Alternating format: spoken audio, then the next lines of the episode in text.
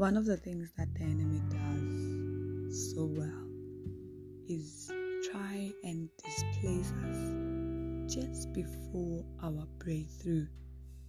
And that is the reason why the Bible says, Do not get weary of doing good, because in due season you shall reap. So we are not to get weary. And you know, when we get we get weary when the battle is fiercest. And the battle is that way when we are about when it's about to end. And it's important for us to remember all the time that we fight from victory. We've already won the victory. The battle is already won. The battle is already in our favor.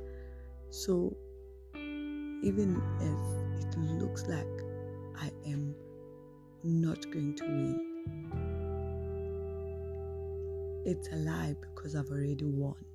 So I cannot give up until I see what God has promised me in the book of Ecclesiastes, chapter 10, verse 4. The Bible says, When the spirit of the ruler rages against you, do not leave your place. We are not to leave our place. What is that place? It's our place of uh, the, the place that we have been positioned at by the Word of God, by the truth of the Word of God, by the light that we have received from the Word of God. I am not to move from it. So if I've received light, light that I cannot be sick, just because they are saying that there's now a sickness that is incurable, I, that information, that report must not move me from my place of light that um, I'm standing on because of the light of His Word. So, in the book of Kings, chapter 2 Kings, chapter 6, from verse 26 to 20, 33, uh, the Bible there speaks of a time when um, Israel, Samaria was under siege, and things were so bad. Things were so bad that the Bible says that the king was now walking on the wall, and um, as he's walking on the wall, two women come to him, and this first woman reports that, you know what, we decided with this woman that we're going to uh, eat our sons, and we we, we we we started with my son, and when it was um, a turn to to eat her son, she then hid her son, and the Bible says the king was like, Where am I supposed to get help for you? This is me imagining him just going off this woman in frustration. Where am I supposed to get help from you? Is it from the threshing floor? And then he starts threatening uh, Elisha, the prophet Elisha, because Elisha had brought the soldiers of Syria into Samaria. And um, then Ben Hadad then um, lays a siege, besieges Samaria because of that. And um, but even before Eli- Elisha led the people, the, the army of Syria to Samaria, Ben Hadad, Syria had already been planning to attack um, Israel. So now, when you read the Bible in verse 32, it says that, but Elisha was sitting in his house so the king is frustrated. He's threatening Elisha, and the threat of the king did not move Elisha because Elisha knew who he was. He, the Bible says he was sitting, and as he's sitting there, he begins to address the people that he's he's, he's sitting with. He tells them, Oh, this is what is going to happen. The king is going to come. And the king definitely does come.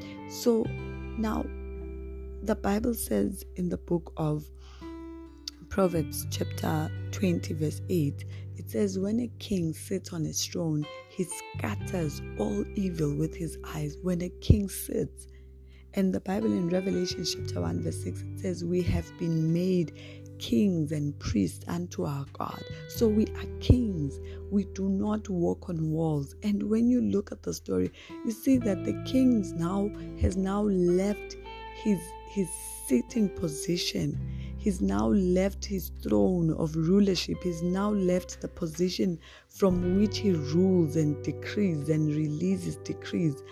And he's now walking on walls. And as he's walking on walls, as, as the challenges come, come, he's not able to address them because he's left his position.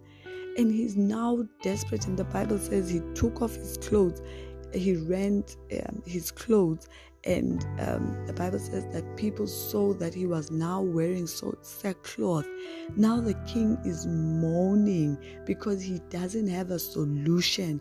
And that's what happens to us when we leave our position, when we leave, when we move from our placing, the placing which the Word of God uh, positions us in, the place of authority. The Bible says we are seated with Christ in heavenly places.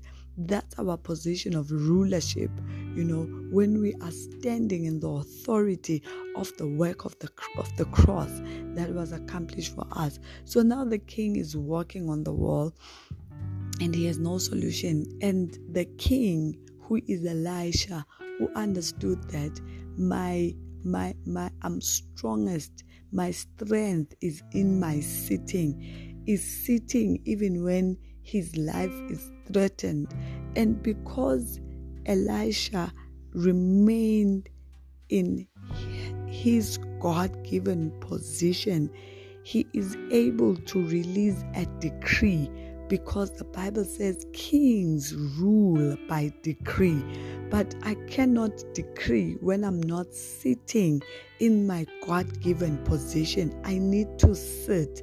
Then, when I decree, when I'm sitting on my throne and I decree, my subjects, the subjects that have been given to me, which the Bible says calls them angels that are ministering spirits sent forth for me then they are able to execute everything that I decree because I am sitting in my God given position. So the Bible says in 2 Kings chapter 7 Then Elisha said, Hear the word of the Lord. Thus says the Lord, Tomorrow about this time, a seah of fine flour shall be sold for a shekel, and two seahs of barley for a shekel at the gate of Samaria.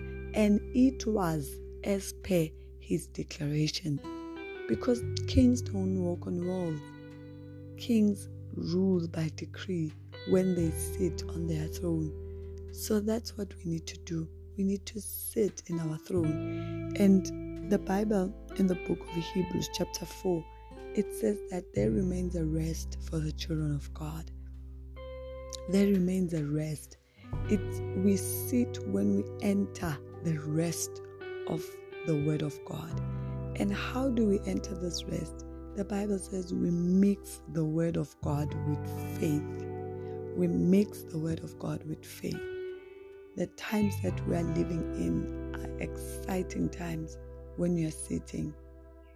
When you're not sitting, then you, you, you are panicked. But when you're sitting, it's an exciting time because you see ahead and you are not you are not moved because you can see what God is doing.